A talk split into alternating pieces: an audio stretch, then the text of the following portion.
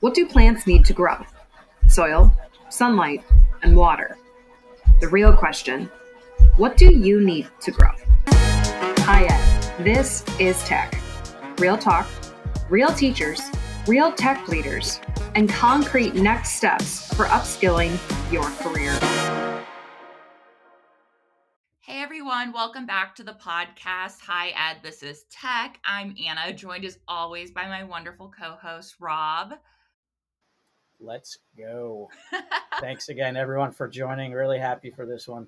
I love it. Uh, cool. So, I'm really excited about today's transitioning teacher who I'll be introing. It's Micki Fryhover, who is obviously a teacher, um, but now she's looking to get into SaaS sales. And I'm really excited to have our leader on today, too, who's has a background in sales and you know rob also has a background in sales so this is going to be a really fun episode and i the lone marketer will certainly learn a lot. So Micki welcome. How are you doing today?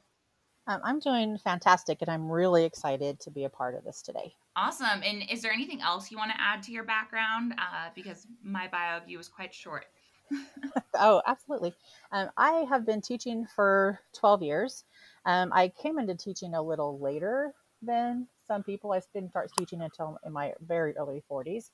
So when I started teaching, colleagues who were my age were already like in year 20 or so. So, um, so yeah. And before I started teaching, I have a background in mental health. Um, so I wasn't not in as a therapist, but just working with adolescents in a psychiatric facility type thing. So um, I have a very interesting and very kind of twirly path to get to where I am now. So, but you know, it's just how life goes sometimes. Well, that's great. Thank you for that. And now, Rob, why don't you take it away? Absolutely. So, for today's call, I'm pulling in the uh, the man, the myth, and the legend. This is the the man that uh, helped me transition out of the classroom. My first offer, uh, leaving the classroom, and today's guest is Andrew McGowan. Uh, we go back to Schoology. He was my hiring manager, my director during my time there at Schoology. Really extensive background on Andrew's end, uh, some various organizations, but they do include, in addition to Schoology, LinkedIn. Crushed it there. And you're now with a new organization called Superhuman. Uh, but Andrew, let me turn it over to you for a uh, deeper intro. Yeah, thanks, Rob. I uh, appreciate you having me on. Um, always excited to talk to people that are looking to transition their careers and move into you know a new realm uh, for themselves. Uh, growth is something extremely important to me personally and, and extremely important to me professionally for myself. So very happy to be on the call today. Uh, a little bit background about myself. I've been in sales for over nine years. Um, a little bit of a mix of not tech sales, right, and also moving into tech sales more recently. Uh, so I actually was at Enterprise uh, Rent a Car doing like actual branch manager sales work, like you know the flipping cars and stuff. That was my first foray into sales. Uh, but even myself, I've made a career transition uh, in the past as well uh, because I originally graduated college as a science chemist. Um, worked my first couple my first couple years in my professional career uh, in the lab. So very different than sales. Uh, obviously, not the same as moving out as a teacher. There's you know it's a little bit different in terms of roles, but a career transition nonetheless. So very happy to be here and uh, provide any insight that'll be helpful. So I have to ask, what like coming from a lab? Obviously, I mean that's still so different going into sales. What was your biggest learning experience your first year in sales? That's a good question. I think like my first year in sales, and I would even say that this rings true today is that if you want to be in sales or if you want to be successful in sales, you have to actually want to be there. Um, and there's a lot of people that think it's going to be great. They think it's not going to be, you know, it'll be, it'll be, different. It'll be fun, which it is, right? And it is very different um, than like being a teacher. It's very different than being in the lab as a chemist. But it is very much something that you know, as a as a role and as a career, you you have to be self motivated to be successful. And if you are not motivated to be working with partners, you're not motivated to helping someone else find success with the products that you have to, have to offer and the solutions that you're going to provide to them, then then it might not necessarily be the the best place for you. So Micki, why do you want to be in sales then? Um, it, it feels like, excuse me, a natural sort of kind of not a progression necessarily, but a natural um, role to step into. Um, I have already been selling curriculum to middle schoolers for 12 years. So if I can sell English and parts of speech to eighth graders, then by golly, I can sell software to a business that really needs it. So, and I just really like um, solving problems and helping people um, make things better for themselves. And I think sales would be a good a good way for me to to do that. So, Andrew, you uh, hired me out of the classroom. Um, great experience, great interview process, by the way, too. And so, curious for transitioning teachers out there, and Micki included, what are some things that you look for during the interview process from someone transitioning to? So that's a great question, and it's interesting because sales over the last nine has, years has changed quite a bit. Um, you know, early on in my enterprise days, it was a lot more transactional, more of like you know the the cutthroat, you know, that you would think about sales being, right? Um, kind of like talking fast and that kind of stuff. The things that I look for right now are number one, they're motivated by money and they're motivated for sales. Um, if someone is not doesn't care about making money, they don't care about sales in general, they're not kind of goal oriented and driven in that way, they're not going to be successful in sales because it really is truly a goal oriented role. Um, number two is being a really good communicator and having a, a strong ability to do discovery. You know, at the end of the day, you're not going to be successful if I'm if you're pitching your product and you're telling these people about what you want to offer them and how you want to talk to them and that you want to have a great conversation. You're only really going to be able to sell to somebody if you can really understand their values and and get through multiple layers of not just learning information but being able to really understand what that information means. So you're asking questions and they're telling you about their business but figuring out and figuring out like why those are their goals and why those are the things that are important to them and what is the impact and implication if they don't succeed and then positioning your product in that way so whenever i'm doing interviewing i look for motivation i look for someone that is monetarily driven they want to be in sales uh, and then strong communicators which kind of tend goes into that discovery yeah that's that's great uh, feedback there and so uh, I would say this on the education end of it. You know, sometimes money is is a little taboo, I guess you might say. Um, and Micki, I'm kind of curious now on your end after hearing what Andrew said. Any thoughts that you have based on his suggestions? Um, yeah, money. Money is nice, and you don't make a lot of it as a teacher. So honestly, that's one of the things that um, kind of really excited me about the opportunity to go into sales because I am right now I am capped. I mean, I can't. I mean, the only raise raise in, in quotation marks that I will get is whatever teeny tiny little um, cost of living raise that you know we may be able to negotiate.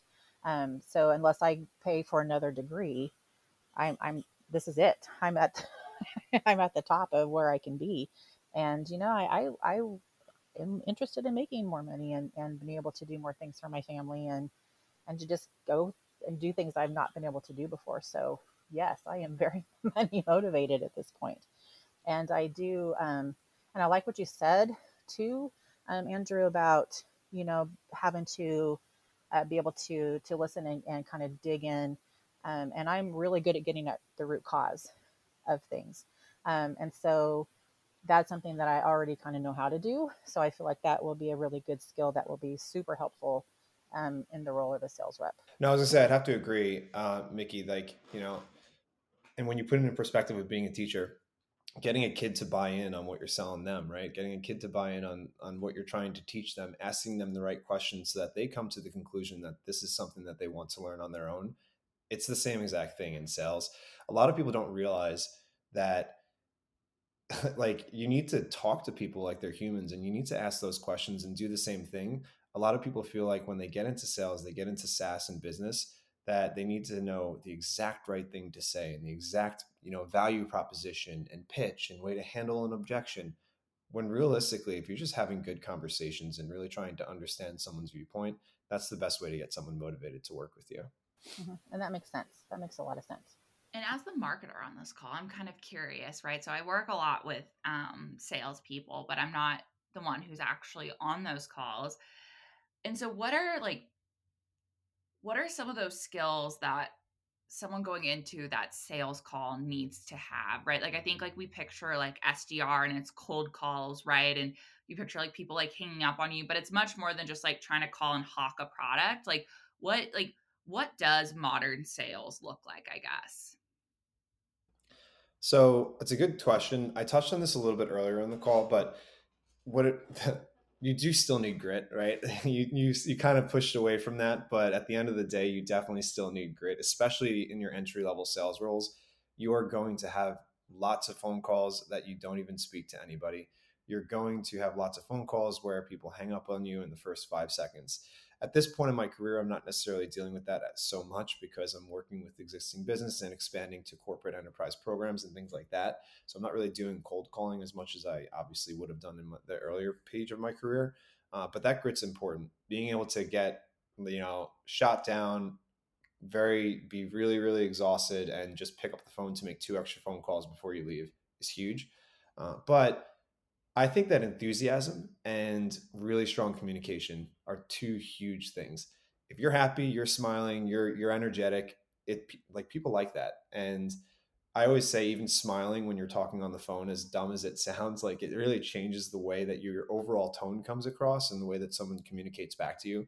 So, really strong communication, there's a million things that go into that, but that's probably like the number one other than grit and I do like Micki from my experience. I know with teaching like that was that type of like communication and bringing that enthusiasm even through exhaustion is like something teachers are doing every day. I'm kind of curious like what is your ideal next company that you go to look like? Oh you know i i i mean i want to go somewhere um, that has a, a product that i can really get behind because i think it's going to be hard to sell something that you don't really believe in yourself. I mean, I don't know that I'd have to like totally buy into it because there's always the fake it till you make it, I guess. And I think the learn the more you learn about a product and what it can do, um, that's gonna kind of help with that. So, I mean, I'm interested in in in ed tech just because I engage so much with ed tech on the daily. Um, but I'm not like married to that idea, and I'm open to um, a lot of different things. But I just want to go somewhere where um, collaboration is encouraged and creativity is encouraged and um, you know they understand the concept of you know this is a, a team sport. And if you know i mean when we all succeed i mean if i succeed we all succeed. And you know we succeed together we fail together. And i think those kinds of values are are important. And that's kind of one thing that i'm looking for wherever it is that i that i land. So i wanted to comment on that Micki. I think that I've so um, didn't really dig into my background too too much, but I, as Rob said earlier, I worked at Schoology and I've hired quite a bit of uh, former teachers into the sales world. I love that you're leaning towards something that you are passionate about with your first kind of foray into SaaS, just because my perspective is always that it's really difficult to learn two completely new things at the same time. It's one thing to move into a sales role, but it'd be a completely other thing to move into a sales role and also be selling email productivity software, which is like what I sell. Those two major changes at once, it, it becomes much more challenging. So you moving towards and looking at ed tech companies is, is absolutely the right path to get you started because you're going to be passionate about it. It's going to be easier for you to pick up because you've already like, kind of understand edu- education technology. You've been in the space. You can talk the talk and walk the walk uh, with the prospects that you'll be speaking to. Um, so I definitely, you know, agree that that's the right the right route to start for sure. I want to I want to add in here real quick. So, um, I think we've mentioned like going a little bit bold in the interview process with like, hey, I'm the person. I'm I'm the person for your for your company, right? So background, I essentially went right up to Andrew at one of the job fairs that I was at, and I literally said, I want to, I can, and I want to talk the talk and walk the walk. I don't know if you remember that, Andrew. That's exactly what I said to you after Andrew was up on a panel discussion, and I said, I have to go up and talk to this guy. I left my resume at the booth. That's probably not going to be enough. I have to go and make an impression. Um, and I think that I think I did that, and I used those words right out of your mouth, and I just kind of spit them back at you, and uh, yeah, that's kind of how it all came to be. I absolutely remember that, and I remember being like, "Who is this guy? He's like, this is awesome." Like that's literally, I mean, it's literally like the things that I'm talking about, Be- going out there and getting after it. And he did that. And that was like huge for me. I went back, I remember actually going back to my uh, VP of sales at the time and we were hiring for a role at this point in time. It was actually a little bit higher level than like a typical SDR. It was a strategic SDR working with some larger school districts. And I was like, this guy is great. And we had a great conversation. And I was like, I think he'd be a great fit for this role, even though it's not like quite full, like entry level sales, which was pretty awesome. And I was correct. Rob did crush it. well, and it's like interesting because I think in doing that, Rob, you were showing like sales skills, right? Like that confidence. And it's like, when I hire marketers, like I look for really excellent communication from them, right? And like that they're like really review like I just think that there are ways in like I always say to people that I work with on the career coaching side of like show don't tell and I think that's a way of like showing sales skills and not just telling someone that you have them on your resume too. I would agree and being someone that interviews to to your point Anna when you're getting into interviews for the people that are listening like that are starting to interview and like they want to make that transition it's all about the details that matter to, to, to show that what you're talking about you truly understand it. If i'm asking about a time that you've you know gone above and beyond to hit a goal i don't want to just hear like a one sentence phrase. I want to hear like these are the challenges that i was faced with. Here's what i was trying to overcome. Here's how i did it. Here's how i thought about it. Because that is showing and demonstrating that you can talk walk the walk and not just talk the talk.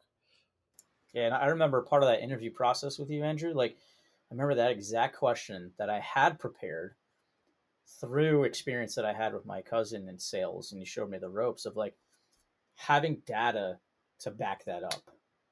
Right. So, like, what have you accomplished in your short time in education? And like, have that list. What kind of numbers and, and quantitative data can you bring in and have that ready to go as well? Right. So, Micki, I, I kind of think as you're going through this interview process, think of ways to, to answer that type of question. And uh, was curious on your end. Do you have questions for Andrew? Um, yeah. I mean, I, I, I mean, I, have talked to at this point. I've talked to a few people in sales, um, just to kind of get an idea of what the interview process is like, and you know that sort of thing. And and the thing that's interesting is when you're a, a teacher, it's just like it's a single interview. Um, sometimes it might be two if there are a lot of candidates and they're having trouble deciding, but it's it's like a one and done, and you either get it or you don't. It's not like a multiple process, like three or four interviews, and so that's going to be a new a new experience for me.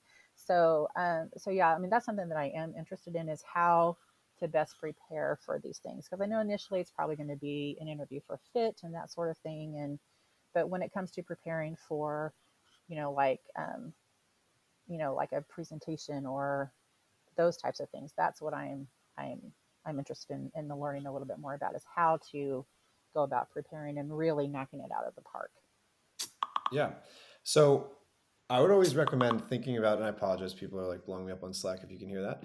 Um, but I would actually, re- I would always recommend thinking about like for yourself, what makes a salesperson successful? What are those skill sets that might make me succeed in this role? And finding more than one example for yourself that you can give to each one of those things like really strong communication being a go-getter like whatever those topics may be more than one example is always huge because a salesperson may ask you okay great example give me another. If you can't give two or three examples and you're not ready to go there then it may be you know maybe this person prepared really well but they're not actually that person if that makes sense. Um, another thing i would do is run role plays with your friends and family before you go into these. In any sales interview, you're going to do a role play. Um, could be a sales conversation. It could be like, sell me this pen or whatever the topic may be. Like, I haven't heard that in an interview in a really long time. I don't think people will ask that question anymore, but uh, like look at their product and have a have a perspective on their products and have a thought process on how you would try to communicate that. Um, because if you do a role play, which you most likely will, uh, you want to actually be prepared to like ask questions and be able to communicate effectively in a role play scenario. Yeah because i thank you for that. I mean that's the thing that i think i'm the most kind of nervous about is you know how to how, i mean i can nail a teacher interview like there's no tomorrow but i mean this is a, a totally new experience so that's that's really helpful. Well and i um i kind of want to piggyback on that a little bit because i have uh someone I know who's has an interview coming up next week where it's with their head of sales and it's her fourth round and she has to demo the product essentially for them. So how like going into that I was she asked me for some advice like what advice would you give to someone to you kind of touched on it already but like if you're having to demo the product for them like what would you do? Because you obviously are not going to understand the whole product right? So like what would you make sure to hit on this is a great question. Um, very challenging, honestly, because if you and personally, I don't have people demo my product. Uh, I will have people that come and interview with us, um, do like role play scenarios on trying to sell the product. I don't like when people over prepare. Weirdly, I like when someone comes into a, a role play scenario, a demo scenario, like over preparing. But I don't want to see a slide deck. I want to have a great conversation, and I want you to connect with me, and I want you to understand what are my motivators and what are the things that are that are challenging for me and what are the things that are going to stop me from potentially moving forward. Now that's not necessarily answering your question explicitly because obviously a demo scenario is a little bit differently different but play devil's advocate with yourself when you're going into that demo scenario. What are the things that you would say no to? Why what are the things that would make you stop and pause and say you know what? This isn't really a product for me. Be prepared for those types of questions and those types of uh, rebuttals um, and then whenever someone does give you a rebuttal or if they are, they're asking questions, always follow it up with a question. So if you say, no, I don't think that's really big, that's going to help my company too, too much. It's like, okay, well, why not? Well, like, give me your perspective on that. Where is that, where is that rebuttal coming from? Tell me, tell me a little bit more about that. Um, and that's, that's how I would always prepare. Also, don't be afraid, put it into perspective. Like pretend that you're literally selling it to your kids. Like one thing that I always say to people that when you're practicing sales and everything, like, what's something you're really passionate about and how do you convince a friend to do it? Like what's a what's your favorite tv show and how would you convince your friend to watch that tv show? Like what are the questions that you would ask? Like that's you know treat it like that. Um, it sounds super simple but it really really makes it easier from like an understanding pers- uh, perspective. And I'll, I'll add to that too anna because i had to go through a learning curve of presenting in the classroom to then doing a like a product demo and, and the real big takeaway I had eventually over time was that just because you do a great presentation doesn't mean it's a great sales opportunity, right? And and the big difference becomes, like Andrew said, like question the question, how much can you get them talking and buy-in, right? And then number two, it's it shouldn't be a feature set demo. It's more about the experience using the product. So this button in the corner is great, great feature. How does that help? Like, why is that important? What can a teacher experience or a school admin experience using this type of feature, using the product? So it definitely gets deeper and more granular, asking those questions and piggybacking it to the experience of using the product, not just the product itself. The value behind each one of those features, essentially. right. For sure. I mean, I do have to say, so I always say how my first role in ed tech out of um, working like in education was a customer service internship. But at the end of it, we had to demo their product for them. And I spent about 10 minutes on like a single button feature. I was so nervous. Like I just could not wrap my head around it. So it's funny that you bring that up because they were like, you went so deep on this like one feature you ran out of time and like you were so focused on it. So anyways like that was obviously a very long time ago and i would never do that again but it because you brought that up people do make that mistake aka me so. I, would say that's a huge point too that i didn't mention. Taking control of the meeting and sticking to the timeline is super important in sales the last thing that you want to happen is you're having a fantastic conversation but you didn't plan for five minutes to like determine exactly what the next steps are at the end of the call. And that cio that you're talking to and that decision maker i guess in this case would be a superintendent um, is like you know this is really really great. Send me an email. I got to run though. And then you don't get to speak them for two months. So that's hugely important to keep track of time.